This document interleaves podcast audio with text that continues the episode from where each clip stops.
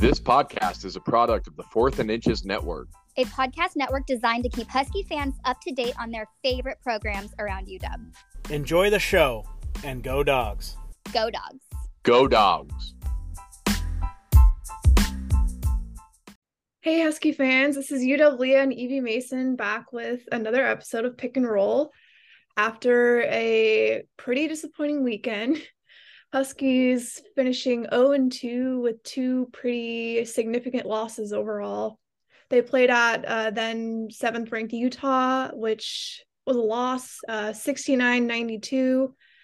Then after was at 20 uh, um, Colorado, who was ranked 25, 25th. Another L, which was uh, 43 to 65. Um, that one particularly hurt because I, me, Leah and I both probably were under the impression that there was no way they could lose that game, especially coming off of, you know, last weekend. Um, unfortunately, it's not the greatest look for the team after after this weekend. Um, it could, I guess, in a way, make Stanford look like a fluke. I hope that's not what people think. But Leo, what do you think? Um, what do you think made them like turn around and play like that? And um before we get into the games and why do you think like they didn't keep was it did they not keep pushing forward or did they kind of get a little I don't want to say like full of themselves because they could have thought like oh we're better than we thought and they didn't keep like I said yeah. almost playing like you lost like with that extra push if that makes sense. But what do you think? Yeah I I think all of your analysis is incredibly accurate. Um I also kind of at the end of our podcast last week, I talked about how when you beat Stanford, number two in the country, um, you can't hide from anybody. Everyone knows about you because of what you just did. It's incredibly notable. Everyone saw it. And especially considering that we had like the National Freshman of the Week, it was called the Game of the Week. And um, yeah, the mountain schools credit where credit is due. They played very well, and the Huskies didn't match that.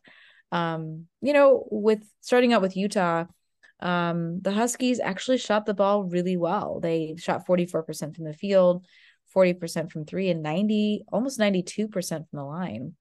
Unfortunately, Utah shot much better than they did 50% from uh, field goal range, 55% from three, and 93% from the line. And they out rebounded the Huskies by a small margin. Um, they almost doubled us up on assists. Uh, uh, the other numbers were pretty um marginal, but um you you can't give up uh 16 threes Mm-mm. and expect to win many games. Utah's a very good basketball team. They've got a lot of talent up and down the lineup, well coached, all that. But um, you know, Washington prides itself on defense. Yeah. And it's not acceptable under this regime to give up um 50% from the field and um 16 made threes in a game. That's just that's too many and, you know, we typically, even in losses, we're giving up, the Huskies are giving up about 75 points a game, and Utah scored 92 points. You're not going to win many basketball games when you give up that kind of a number. Um, so disappointing to be sure. I don't think anybody really expected the Huskies to win four in a row and two in a row against uh, top five ranked teams, this one being on the road. However, I do think the Huskies were certainly capable of showing better uh, even on the road. Um, Absolutely yeah it, it just it, like you were saying even if they hadn't won those games it just losing by like 20 plus points was yeah not ideal but i agree with um well first of all actually I have a question about this. Um to me it almost seemed like utah really all they were doing that stood out to me was shooting threes. Like I, I don't know that that seemed to be going on the whole game. Like they were just letting Utah clock in all those three pointers. What, in your opinion, like if they had kind of um nipped that in the bud, would that have made a difference? Because yeah. it didn't seem like Utah was doing anything else spectacular. Yeah. The you know the Utes made five more total field goals than the Huskies, mm-hmm. but they made 10 more three point field goals. So yeah. if they were, if we were like, if the Husky, if the Huskies and the Utes each made eight, I, this is a very different basketball game. To your point that, like, yeah, um, if we had just been able to get out more on perimeter defense, I think it's a very different basketball game. We probably don't win the game, but it's probably more to the tune of 70 to 81 Mhm. instead of the the number that we're looking at. Maybe even less. Maybe it's a lower scoring game. I don't know, but um, you know, what's what makes it difficult and and really frustrating to see is that the Huskies are certainly capable of much better than that, as we've seen throughout the season. They've played very tough competition. And um, what's difficult about this weekend is that the Huskies lost one Pac 12 game last year by over 20 points. And this weekend they lost two. Yeah. So that that's disappointing because they're capable of better. That's that's all. And um, like you said, they were out rebounded in the Utah game by 32 to 25. Mhm. Um, not a, like not, not ideal because uh, that's usually one of their strong points. But moving into the Colorado game, that got even worse. They were apparently out rebounded 50 to 29. Yeah. Yeah. I don't I don't even know like what what to say about that. The yeah, there's the Huskies did not shoot the ball the ball well at all, as is evidenced by 43 total points scored in four quarters. Um, and Colorado, just looking at the numbers, had 21 offensive rebounds. Washington scored 16 baskets. So that's not going to win you many basketball games. And frankly, like that's as to your point, rebounding on both sides of the ball is something that this staff really prides our team on. And we're capable of better than that. And um, you know, credit to Colorado. They're they're ranked for a reason. They're very talented. Um, but Washington didn't play its best. Mhm. And Colorado certainly deserved to win this game, but I don't believe that they're 22 points better than Washington, even in Colorado. So um, hopefully, to spin it positively, those two losses left a bad taste in the Huskies' mouth, and they're ready to put a win on the left side of the column this weekend against both Oregon schools. That's my hope. Um, and you know, it's always hard to play at elevation. They did it twice, but you know, everybody else has to do that in the conference too.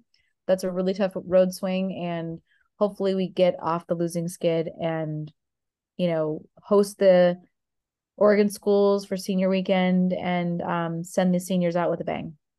It kind of looked like um you already said that Colorado, of course, we only made 16 baskets, um, but it still looks like they were still way more active from the three point line too. So that it, it I don't know, it, it was almost like the whole um the game was almost a lot of what happened to Utah, but like actually I don't I don't think they're I, I don't think they're like was there shooting worse in Colorado than Utah overall?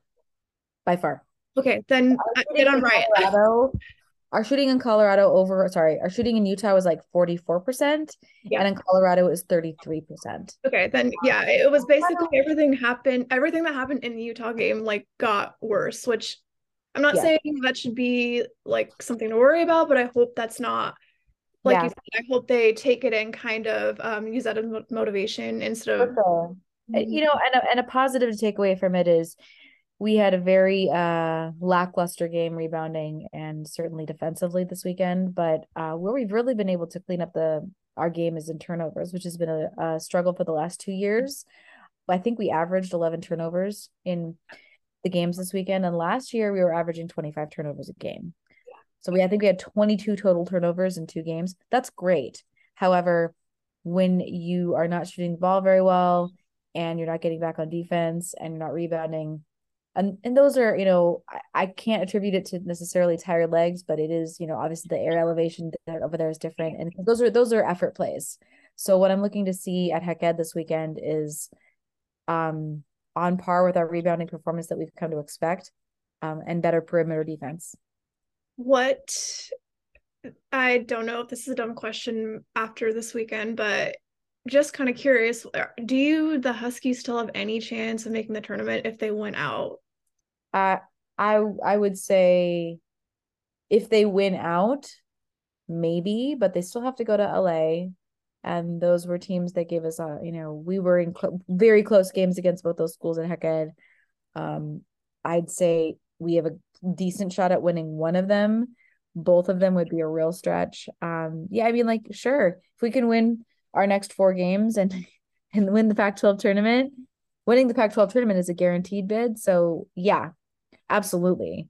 But at this point, that's probably what it's going to take. At the same time, if we can win three out of the four of our next games and win two or three in the Pac 12 conference tournament, um, we could definitely host a couple of games in the WNIT, which, as I said last week, teams that perform well in the WNIT tend to do very well in future years in the NC2A tournament. So I remain hopeful for the future for this. And this is ultimately just a, a hiccup in the new regime. Um, and you know, it's really hard to convince kid a young team, which we for the most part we do have a young team, that after a big win like this, um, this is this actually is your reason to work even harder because now everybody's gonna have your number and they are they're gonna want to knock you down.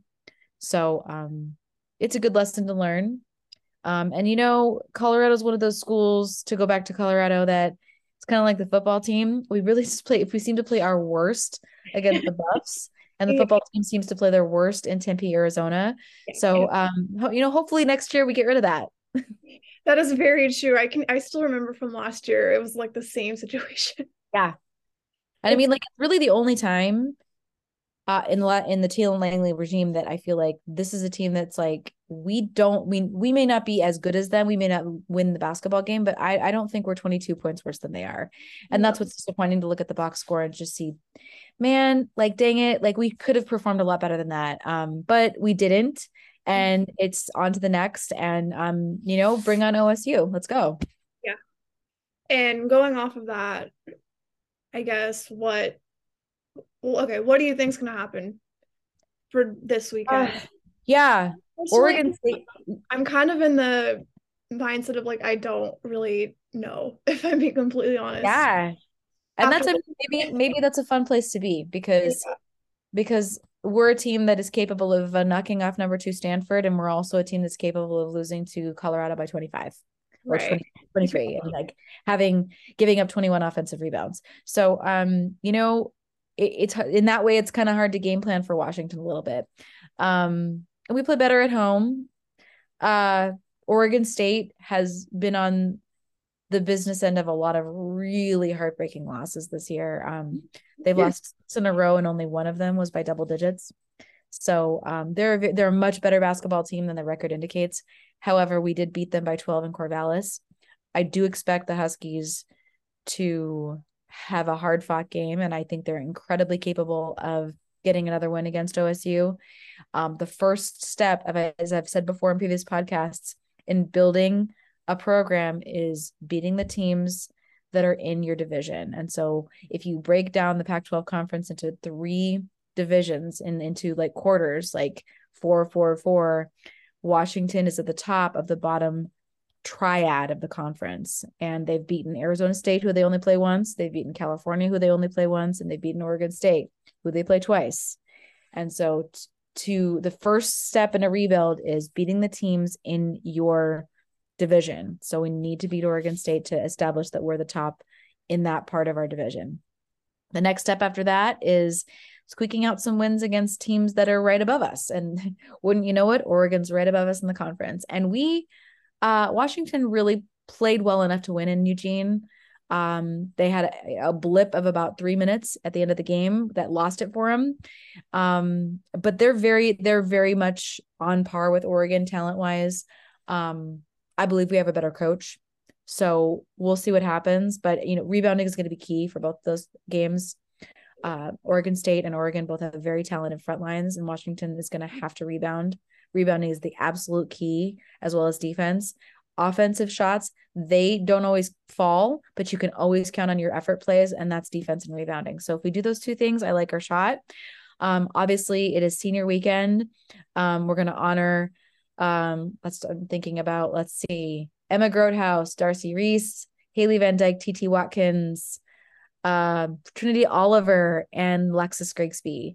So a lot of kids who have put in a lot of work with this program, particularly Lexi, Darcy, and Haley, who have been through a really hard coaching change and they have stayed and they mm-hmm. have stayed to see something happen like we saw two weeks ago with the win against Stanford. So um, you know, really imploring fans to come out and support the team. And um, you know, congratulate them for that for five years for many of them of hard work wearing purple and gold. Um, three hard years of not a whole lot of positives and finishing it off strong. For sure. Um, I don't want to.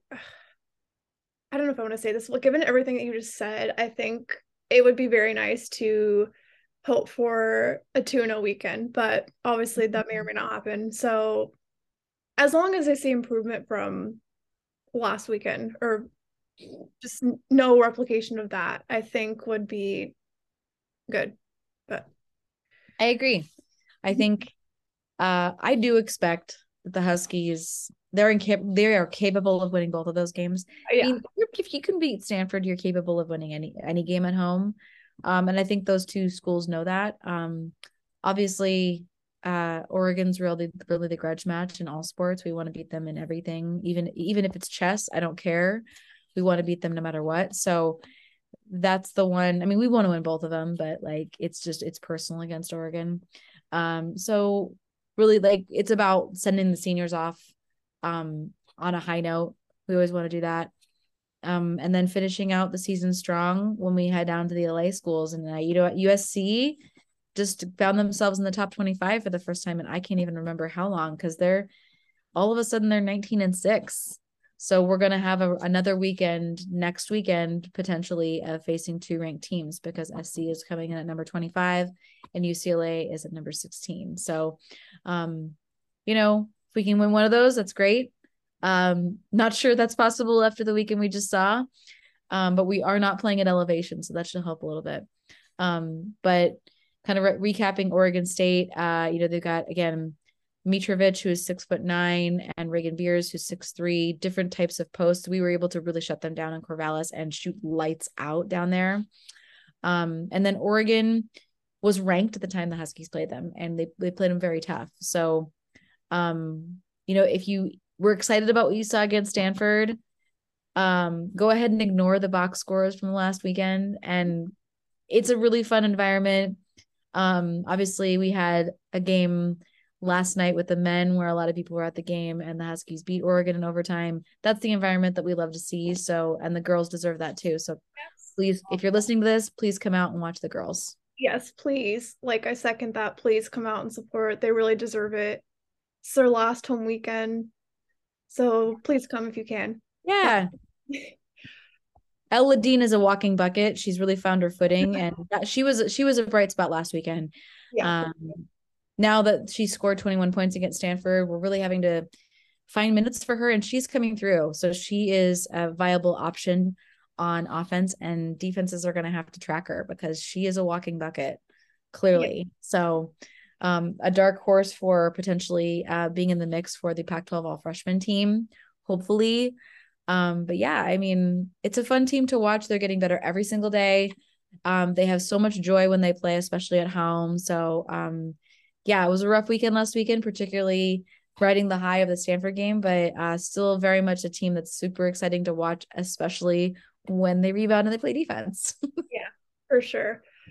Before we wrap up, is there anything else notable going on in the Pac 12? Um, other than like, I was just, you know, noticing that obviously USC being in the rankings is pretty exciting.